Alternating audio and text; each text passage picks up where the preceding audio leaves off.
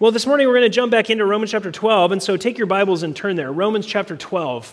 And uh, we've been walking through the book of Romans for some time, and, and the last few weeks we've been covering Paul's exhortations from verses 9 through 13. And this set of verses, really, we've broken down very slowly because those verses give commands that sort of oh, encompass the entire Christian life. Everything that a Christian is can be contained in verses 9 through 13 of Romans chapter 12. And then Paul goes on from there in verses 14 down through the end of the chapter. And this section is really what we're going to call the Christian distinctives. They're things that make us unique as Christians. Uh, they're, they're, they're parts of these that are, that are uh, these, these commands are commands that make us totally different from anyone else in the world. They're an important section of commands. So look with me at verse 14, and we're just going to start here. He says, Bless those who persecute you. Bless and do not curse. And that's our verse for this morning. And if you look at this whole section from 14 down through 21, Paul comes to the conclusion in 21, and he really summarizes the entire section with that verse. He says, Do not be overcome for, by evil, but overcome evil with good. Now, the text this morning is Romans chapter 12, 14, and it's a very interesting text. It's an important verse. He says, Bless those who persecute you, bless and do not curse. John, John Calvin, in his commentary on this passage, said this. He said, Although there is hardly anyone who has made such advance in the law of the Lord that he fulfills this precept, no one can boast that he is the child of God or glory in the name of a Christian who has not partially undertaken this course and does not struggle daily to resist the will to do the opposite. That's a really interesting quote. When you hear that command bless those who persecute you, bless and do not curse. That's a difficult command to obey, isn't it? It is a radically difficult command to obey. We live in an age when almost everyone feels persecuted most of the time. If you have any questions about that, just jump on Twitter. everyone feels persecuted on Twitter, right? That's constant. I want to give you two stories just to frame this, right? Here's two stories of what, these are true stories. First, imagine that you're on the freeway, you're on the five, and someone cuts you off, and they, they, you slow down, and then they cut you off a second time, cut you off a third time. It's intentional. You're not sure why, but they just keep doing it. How do you respond to that? How do you respond to that? And here's a second story. Imagine your husband and children, or your wife and your children, are on a campout and, a crowd of people shows up at the campsite. A group of people shows up at the campsite and begins to threaten them, your family. And so they jump into the family car. But the crowd pours gasoline on the car and lights the car on fire, burning your family members to death. How do you respond? Now, both of those are true stories. I'll tell you, in the first story, the person who was cut off eventually pulled out a gun and shot into, randomly, into the back of the car that had cut them off, injuring, critically injuring a nine year old child. In the second story, the remaining family members who hadn't been killed forgave the murderers and continued on with their lives, seeking to share the gospel with them. Now, how can you have such a massive difference between in response to suffering? One is vengeance, and the other is mercy. How can there be such a huge difference in how we respond to suffering? And the answer, of course, is Jesus, right? Jesus makes it possible to obey the command to bless those who persecute you, to bless them and to not curse them. I want to look at how. How do we do this? I think reading this verse, it's fairly easy, right? It's not hard. There's no like difficult exegesis. You don't have to be a Greek scholar. It's plain. But how do we do this? That's the problem. So I want to look first at point one blessing rather than cursing. Blessing rather than cursing. And we see our responsibility, right? We're called to bless. Those who are persecuting us as Christians should receive blessing from us, from our hand. We should care for them. And of course, the world curses those who are unkind to them. The world curses them. We see this everywhere. People want revenge right? They want revenge when they've suffered. They want blood for blood. They want to get their pound of flesh. They want justice, right? You hear phrases like this You can't treat me like this. If you do that, I will get you back, right? We hear these things. How dare you act this way toward me? We hear this stuff, don't we? I mean, as, as just people in the world, this happens constantly all around us. And we can tend in the same direction. We can be prone in our hearts to cursing people who mistreat us. And yet, Paul tells us that as Christians, we are not to curse those who persecute us, that we should bless them instead. And he doesn't just say, just be silent, right? Don't just not curse them, just stay silent. He says, not only do you not curse them, but you offer them a blessing. I mean, that's an amazing command, actually. Now, word for blessing has a lot of different meanings, and I want to help you understand what it means. The word in Greek literally just means to speak well of somebody, just to speak well, to say nice things. God blesses people, doesn't he? Remember the story of Abraham, Isaac, and Jacob. What did God do to Abraham, Isaac, and Jacob? He blessed them. What does that mean? Well, he spoke words of blessing, of well being over them as his children. He blessed the nation of Israel through them, right? He spoke words of well being. Uh, Jesus blesses the little children who come to him. What does that mean? It doesn't mean he like pats them on the head, although he probably did, but he spoke words of well being to the children who were with him.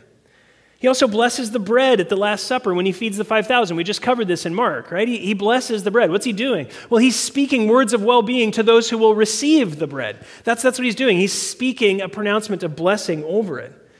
But we don't just see God blessing people, we also see people blessing people in the Bible. You remember this? Hebrews tells us that Melchizedek blessed Abraham. Remember that? Abraham shows up, Melchizedek blesses him. What is that? Well, he just speaks a blessing over him. Words of well being to Melchizedek. That, I mean, to Abraham. That's what Melchizedek does. Elizabeth blesses Mary for her fortune in being the woman chosen to carry the Messiah. Right? So we have these words of blessing, words of well being that are spoken by different parties over people in the Bible. So, the idea here is that instead of pronouncing a curse on someone uh, from a heart of hatred, there's a pronouncement of well being over that person from a heart that is caring for that person. So, what does that mean just practically? Well, there's three things that I think blessing is, okay? The first thing is that we are genuinely praying for God's care for them. Well, that's important. We are genuinely praying for God's care for that person. Now, where, where's that going to come from? And I don't mean through gritted teeth, like, I hope you care for them. Where does it come from that you would genuinely pray for God's care over a person? It comes from a heart of love, doesn't it? You have to love that person. Paul tells us in Romans chapter 12, verse 9, he says, Let love be without hypocrisy. It's not a fake. You're not wearing a mask. You're not just putting that on. You're actually caring for and praying for God's blessing on that person who is persecuting you. That's the first thing. Secondly, it means speaking blessings to them. You speak blessings to that person. What comes out of your mouth to them is a blessing. So it doesn't mean like saying just nice words to them that are not real. It means truly blessing them with your words, being genuine from the heart and expressing a care for that person. That may be the gospel if they're an unbeliever, where they don't know Christ. And so, in blessing them, you share with them the reality of Christ who loved you and gave his life for you. And now they can also know the same Christ and be saved. That could be the blessing that you speak to them. But it's more than that, it's kind words from a tender heart. And third, blessing someone means to be the means of bringing that blessing of God to them. If, if you're praying for God's well being over that person and you want to bless them, then you are part of the solution in bringing that blessing to them. Maybe you provide for them, you give them a meal, or you give them food, or you help them with something. Providing blessings where we are able to do that. Okay? So that's what blessing is. And what's interesting is Jesus gives us the exact same command, doesn't he? If you take Christ's command that Mike read for us, turn over to Matthew chapter 5. This is one of those texts that maybe you just read fast during your quiet time. This is an amazing passage. In Matthew 5, Mike read it for us this morning. Jesus says, You have heard it said, You shall love your neighbor and hate your enemy. That's what the Pharisees taught. Love your neighbor, hate your enemy. But I say to you, love your enemies and pray for those who persecute you. Why pray for those who persecute you? Because what are you doing? What are you praying for them? You're praying, praying blessing, right? You're saying words of well being over them. This is exactly the same idea that Paul is expressing in Romans 12 14. That you're praying that God would care for them, that God would bless them. That's what's taking place. And so we are called by God to love our enemies and from a heart of love to bless them and to pray for them to pray for God's blessing upon them. You say, that's hard. That's hard. Maybe someone has hurt you. I'm, I'm confident someone's hurt you because all of us have been hurt. And what do you do when someone's hurt you? What do we do when someone has, has injured us? Well, it's easy for us to curse them and condemn them and be cruel to them, either in our thoughts or in our words or in our actions. But Paul says, no, bless them. You say, that's incredibly difficult. You say, yeah, that's hard. But Christ has given us an example of this, hasn't he? Look at 1 Peter chapter 1. I'm sorry, chapter 2. 1 Peter chapter 2. Turn there with me. Peter here is, is encouraging suffering believers who are being persecuted. And, and he tells them if you do what's right and you're harshly treated, you endure it with patience. That's right. It's good. It actually finds favor, it finds grace with God when you do that. And in verse 21, look what he says 1 Peter chapter 2, verse 21. He says, For you have been called for this purpose. When you became a Christian, you may not have known that part of the order of the things that you get to do as a Christian is to suffer. And to suffer for this purpose. Look what he says. It's amazing. You have been called for this purpose since Christ also suffered for you, leaving you an example for you to follow in his steps. What are we supposed to do? Follow after Christ in this. Jesus did this perfectly, didn't he? And this is who we're to follow. Verse 22, he says, Who committed no sin, nor was any deceit found in his mouth. He didn't sin when he was being persecuted. He didn't lie to try to get out of it, right? He, he just took it. In verse 23, he says, While being reviled, while being insulted by others, he did not revile in return. He didn't respond with insult when they were insulting him. He says, while suffering, he uttered no threats, right? Well, while they were crucifying him, he didn't say, You guys know I can vaporize you right now, right? I'm holding the universe together. I can take your lives right now. I've given you your lives. Don't do this to me. No, he's silent. He was quiet. And he kept entrusting himself to him who judges righteously. In fact, the words that Jesus said on the cross were not words of condemnation or cursing. What were they? They were words of blessing. Father, what? Forgive them. They don't know what they're doing. That's remarkable. He blessed those who were persecuting him. And what Paul tells us here in Romans chapter 12 is this is what we are to be as Christians. This is what should mark us as Christians. Not cursing, not harsh words, not condemnation, not evil actions to get back at the person who has hurt us. No, what should come out of our mouths is kindness and mercy and prayer for that person and their blessing from God. And what should come out of our hands is kindness and provision. And this is hard. this is hard. Anyone who says, "Oh, that I've got that." That's not true. when we are hurting, it is difficult. There is a war in our hearts. So, what's happening inside of us when we are being persecuted, when we're suffering? What's happening inside of us? And this is point two on your outline opposing forces. Opposing forces. Like everything in the Christian life, this is an otherworldly command, isn't it? No, no one in their flesh could ever do this. No one could ever do this. You can do it for a short time, but to do it extensively, no one can do this. It's impossible apart from Jesus. He's the only one who can do it. And of course, we know this is what we're supposed to do as Christians, but it's incredibly challenging. There's all sorts of things and debates that wage war in our heads. You mean I'm just supposed to be a doormat? I never stand up for my rights? This isn't fair. All things that come into our heads. So, what do we do? Well, the first thing we need to look at is why those things happen, and that's point A our flesh. Our flesh. The natural response to persecution is anger. It's anger. And the suffering that we are enduring when we are being persecuted is unfair. And we need to acknowledge that. It really is unjust. It's very important to do this, actually. It's not good trying to pretend that it's not bad, right? There are people who try to get around this by just saying, well, it's not bad. You know, whatever, it's fine. I don't care. That's, that's not real. That's fake, right? We need to genuinely and honestly say that when we are suffering, it is unfair and it's painful, right? It is unfair and it is painful. And what happens in us in our flesh is that we are prone to desire justice. We, want to, we want justice, right? And, and actually, there's a sense in which that's actually good because justice is a good thing. We, we're made in the image of God, and He is a consummately just being. And so, because we're made in His image, we, we want justice. The problem is that we want justice, and when we don't get it, what happens? uh, we turn to anger, don't we? We become cursing people. That's why you never have to train a child to say, What? That's not fair. You don't have to train a child ever to do that. Why? Because they're built with that inside of them. They're constructed with fairness principles inside of them. And when it's not fair, what do they say? Well, it's not fair, right?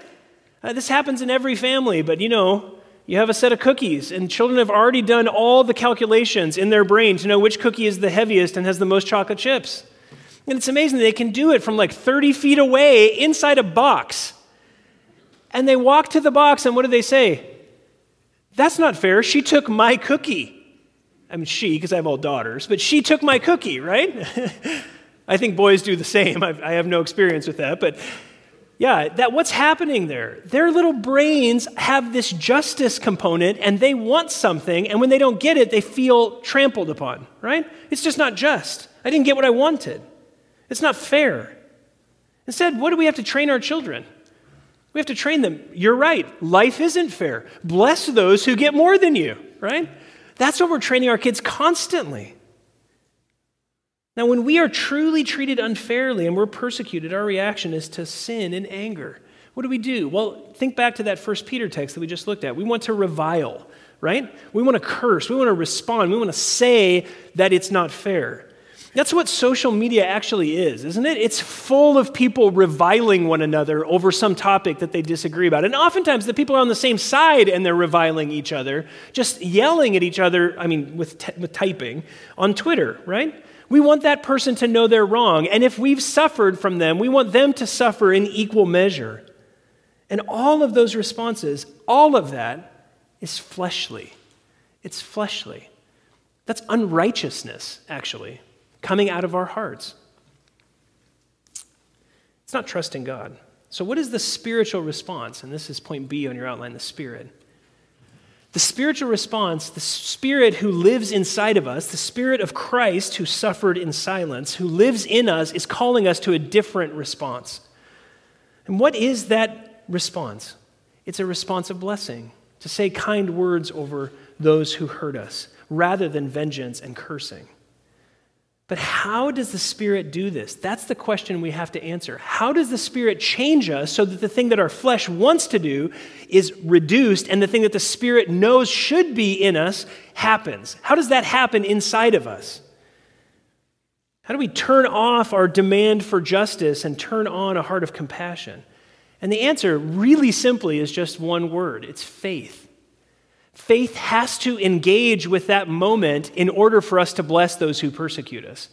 We have to have faith in something in order to respond in righteousness when we're being treated unjustly. Now, here's the question What do we have to believe? What do we have to believe? I think there are three things that we have to believe if we're going to respond in righteousness when we're persecuted. And the first one is we have to believe in God's sovereignty. This is super important. You have to believe that God is in perfect control of the world. Every circumstance that comes into your life, every suffering, every persecution, every pain that you are encountering is not by accident. This is so important. It is not by accident. God is in absolute control of everything that's happening in your life. And, and the Bible teaches us that explicitly. It teaches us that Psalm 115.3, the Lord is in the heavens. He does whatever he pleases. Everything is under his absolute sovereign domain. And it teaches us that personally. Look at 2 Corinthians chapter 12. This is so interesting. Paul actually tells us about his suffering as an example for us.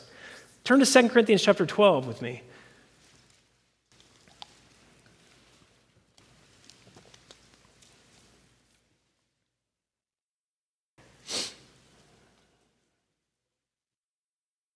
Start in verse 7. Look what he says.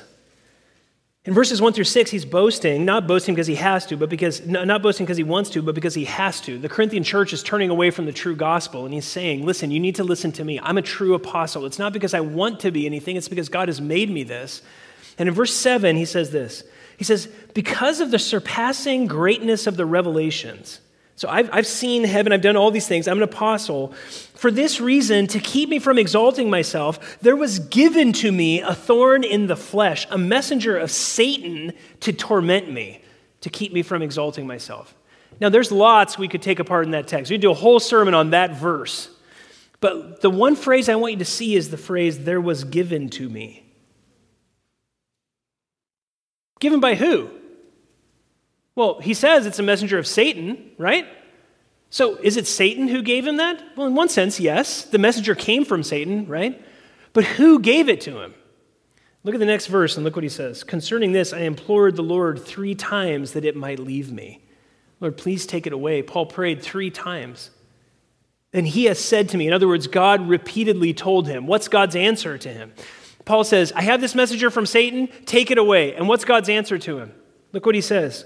He has said to me, My grace is sufficient for you, for power is perfected in weakness. Now that sounds nice, but what did God say to him when he said, Take it away? He said, No. Who sent the messenger of Satan to Paul? God sent the messenger of Satan to Paul, and he had good purposes for it, didn't he? Look back in verse 7. What were the two things that he the two phrases that get repeated there? For this reason, to keep me from exalting myself. And what's at the end of the verse? To keep me from exalting myself. God had a purpose in Paul's heart to send a messenger from Satan into his life, and Paul says, God, take it away. And God says, No, I won't take it away from you. You're going to suffer, you're going to hurt. So Paul sees this personally. God, Paul understands that this angelic messenger from Satan is under God's sovereign control. But it's not just Paul. Flip back to Acts chapter 2. You might know this verse well. Acts chapter 2. Sermon, in Peter's sermon, he's condemning the nation of Israel for their crucifixion of Jesus. And he says, You crucified the Messiah. He says, You crucified the Messiah. He says, You knew he was the Messiah, verse 22. He performed wonders and signs and miracles, and you knew it. And look at verse 23. This man, now listen to this verse, delivered over by the predetermined plan and foreknowledge of God. Who was sovereign over the death of Jesus? Predetermined plan and foreknowledge of who? God. Every moment of the crucifixion of Christ was not an accident. There was not one moment of that that was out of place. Nothing, nothing moved apart from God's sovereign hand. And yet, what happened? Look what happens. Look at the end of the verse. You nailed to a cross by the hands of godless men and put him to death. God planned it, and who carried it out? The Jewish people, the Romans, the crowd, all of them carried out God's perfect plan. What does that mean for you in your suffering? What does that mean for you in your suffering? It means that every moment of persecution in your life, every suffering you've ever encountered, every difficulty that has ever come to you, has not come to you from the evil person that lives next door to you, from the evil boss who doesn't like you, from the angry person who runs you off the road. Who is in control of all of those things? God is in perfect sovereign control of every suffering that comes into your life. And yet we have to be convinced of that. If you think that something has come into your life and it's an accident, your faith will crumble.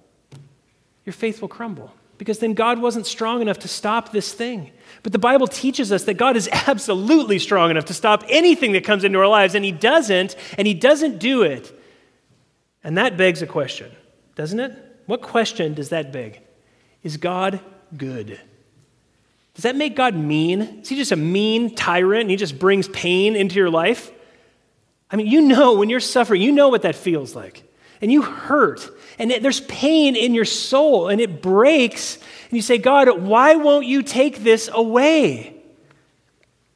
That's what Paul was praying, wasn't it? I mean, that was his broken heart. And so, after we believe that God is sovereign, we have to believe a second thing. We have to believe God's love. This is the second thing God loves us in our sufferings. God isn't mean when He brings suffering into our lives, He's not unkind. He's not there hurting us capriciously. There's a purpose for those things. He's not unkind. He loves us. And the question is when I'm suffering, how do I know that God loves me? How do I know that God loves me when my life hurts? How can I possibly know that? Because everything in me is in pain. So, how do I know that God loves me in the midst of my suffering?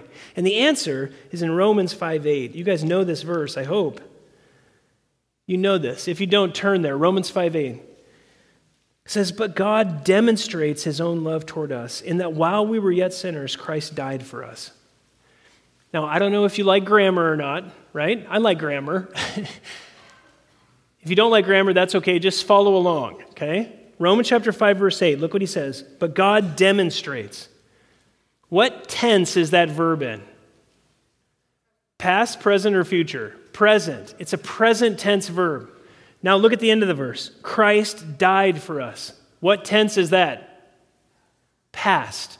So, what is, God, what is Paul saying in this verse? He's saying this past event, the death of Christ for your sins, when you were still a sinner, Jesus died for you. What does that do for you in the present tense? It demonstrates that God loves you. If you have any doubt in your mind that God loves you in the midst of your pain and your suffering, God has demonstrated once and for all that He does. It's demonstrated to you. You have no question in your mind that God loves you. Why? the perfect Son of God, who rightfully should have condemned you to hell, came to this earth, took on flesh, and took your sins and your failures off of you and put them on himself and bled to death on the cross for you. If he did that for you, he loves you, doesn't he? He loves you. And there's no question in your mind. When you believe that reality, there is no question in your mind that God loves you.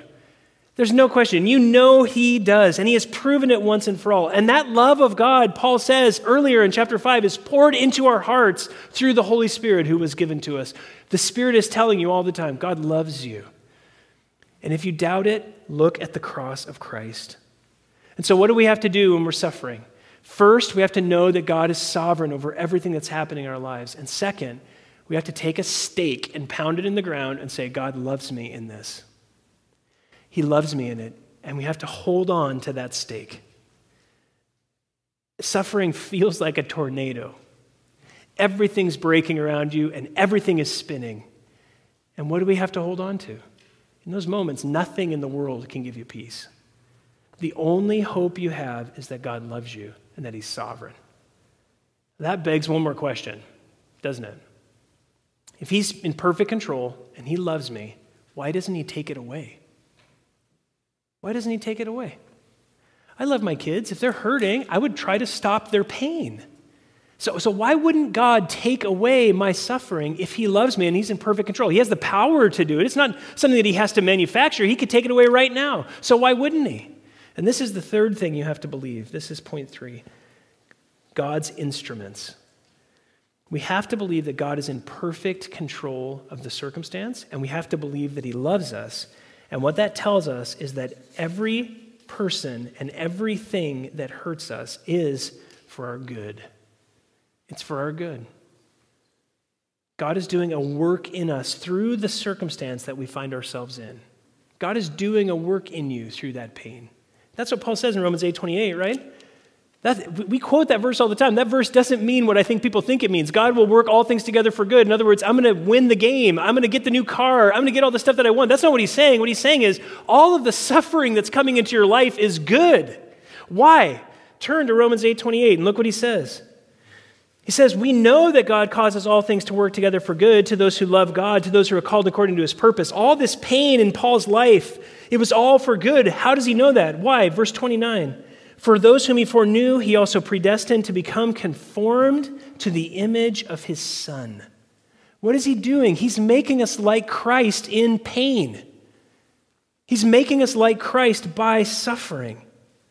And what does that tell us? It tells us that it's good, right? If the best thing for us is holiness, then the best thing he can do is cause us to be holy. And the way he does that is by stripping everything from us, sometimes hurting us. In other words, every persecutor in your life, every person who causes you pain, every single time when someone says something that they shouldn't and it hurts you and you want justice, what Paul is telling us is that person is God's hand puppet. He's God's hand puppet. He is doing to you what it is that God wants for your good. God is using that person for your good. And He is caring for you through that suffering.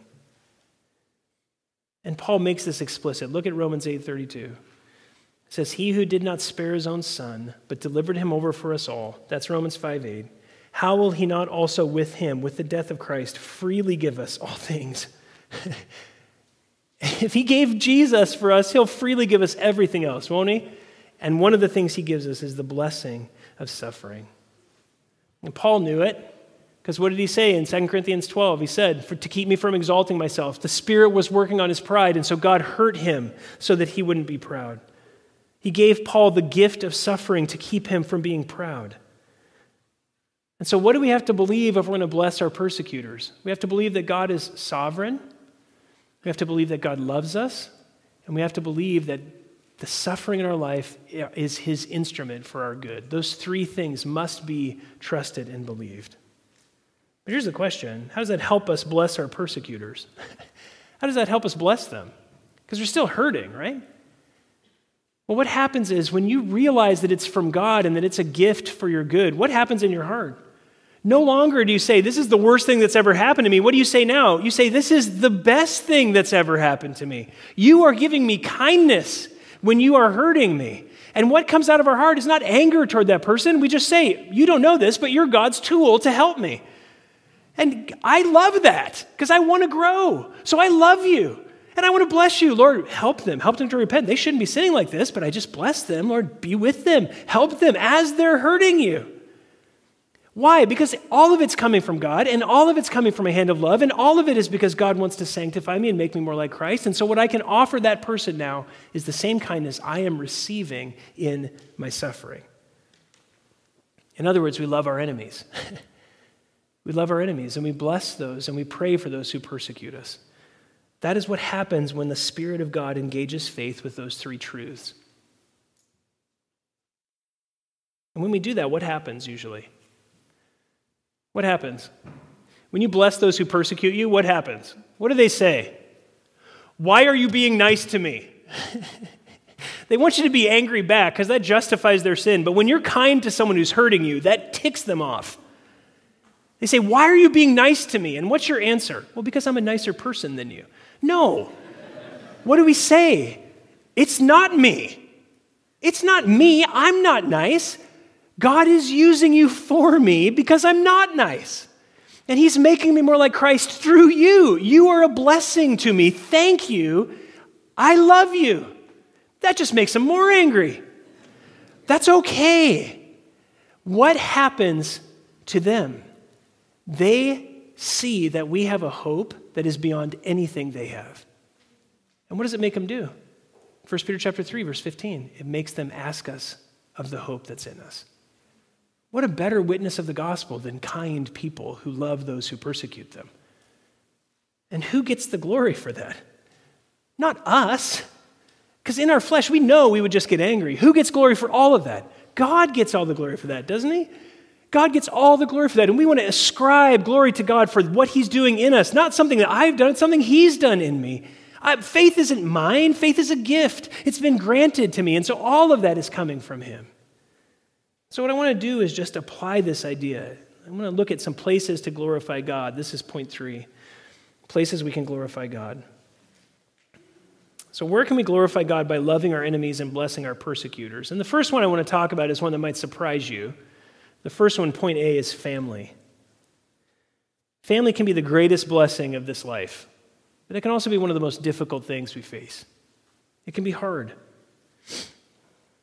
I know many people who have suffered relationally from their family, just difficulties, right? It can feel like persecution. It can. And I'm not talking just extended family, that's all hard too, right? But even in the intimate, close family, it can feel sometimes like persecution.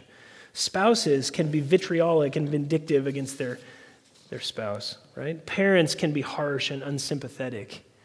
Kids can be disobedient and angry. And what do we do when those things happen? What do we do? How do we respond? It can feel like persecution, can it? The first thing we need to do is just repent for anything that we've done that's sinful right? I need to repent. If I've responded in harshness or anger, even if I've had a three hour screaming session from somebody else and my answer, one sentence, is harsh, what do I need to do? I need to repent. I sinned. So I need to repent for anything that is in me that's unrighteous. Second, we need to believe God's love and sovereignty and purpose in that person. and then what do we have to do? We have to ask God to show us what He wants us to learn through that situation, right? Lord, I know this is coming to me from you. Help me to understand how I need to grow. Show me. Show me. And lastly, we need to bless that person. We need to pray for them, and we need to point them to Christ in love and grace. So let me just ask you this husbands, are you doing this with your wives in love? Are you caring for them this way? When she's angry at you, do you respond in, in blessing? Or do you feel sorry for yourself and respond in harshness or silence? Wives, are you doing this in respect towards your husbands?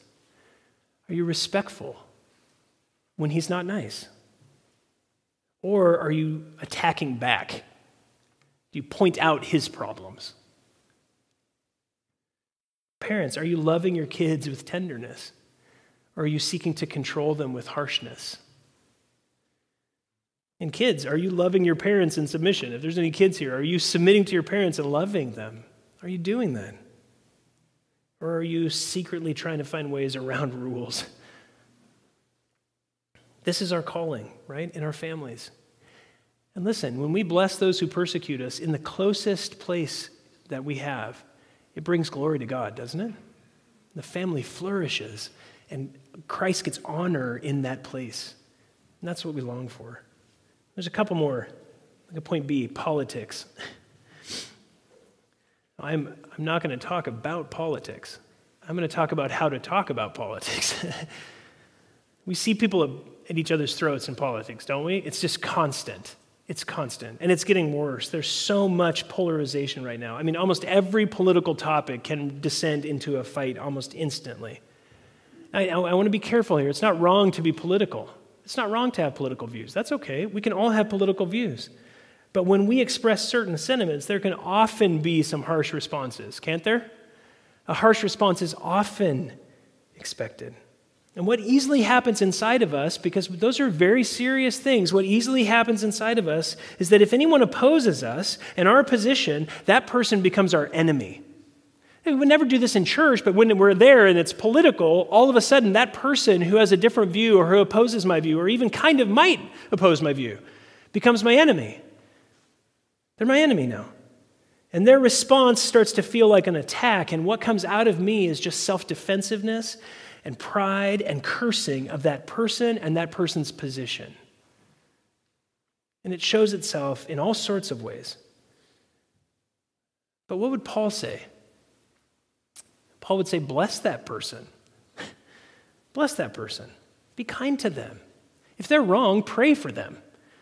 Of course, pray for them. Help them to see. If they are not a Christian, goodness sakes, pray for their soul. Of course, they don't have good views on things. Why? They don't know Jesus. They don't have the Spirit of God. You shouldn't expect any different. You should rejoice that they're not worse than they are.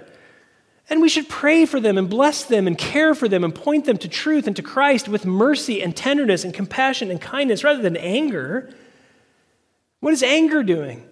It's just solidifying them in their rejection of truth. This doesn't mean you can't have an opinion. And it doesn't mean you can't express those opinions, but it softens us, doesn't it?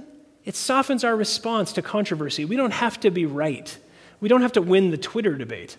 We, we don't have to do those things. We can just care for someone and bless them and realize that what they need is a deeper understanding of who God is if they're going to be changed in those ways.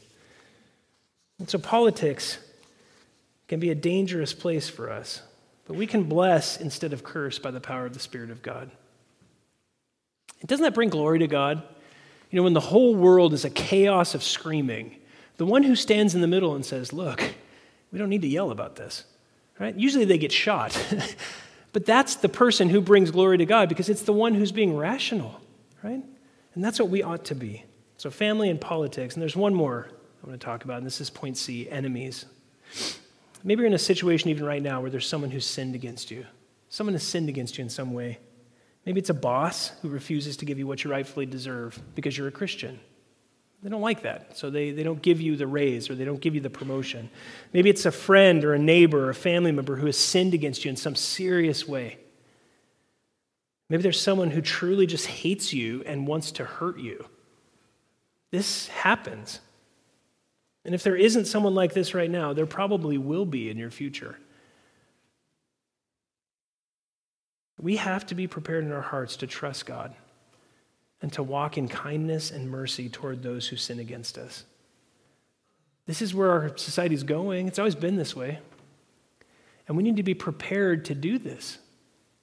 We need to be prepared to respond in mercy and kindness. And the only way to do that is to get those anchors in our hearts so deep that we can say, no matter what comes to me, God is sovereign. And no matter what comes to me, God loves me. And no matter what comes to me, God is using this for my good. And then we will respond in mercy. You guys probably have heard the name, and if you haven't, I encourage you to read his book.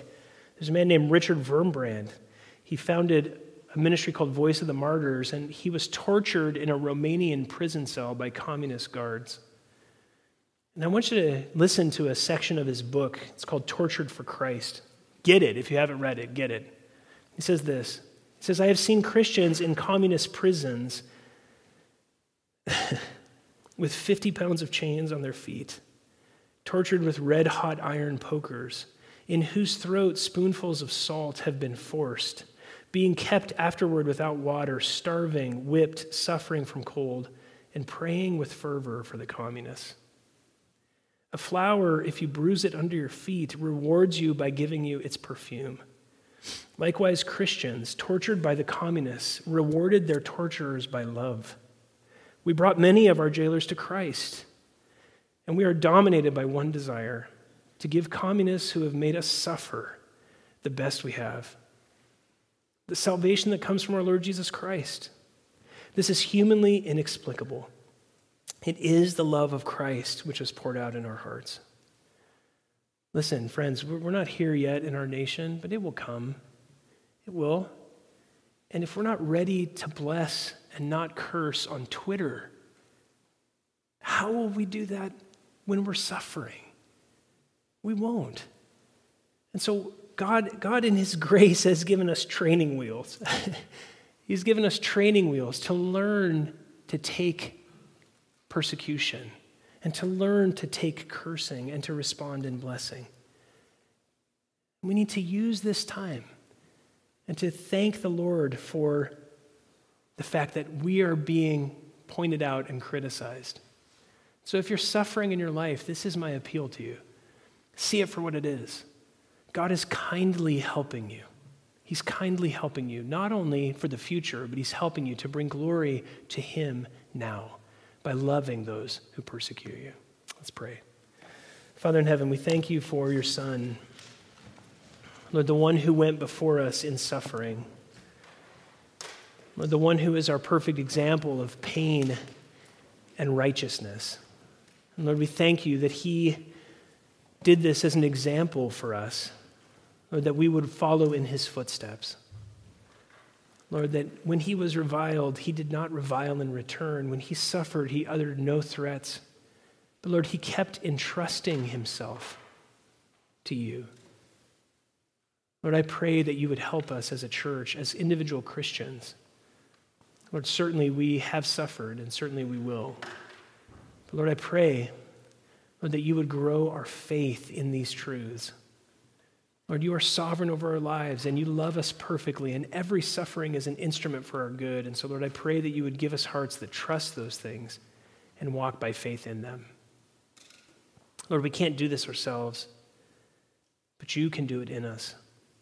Lord, as we believe these truths, Lord, I pray that we would bless those who persecute us, that we would bless them and not curse, and that your name would be honored in our lives. Lord, we love you and thank you. In Jesus' name we pray. Amen.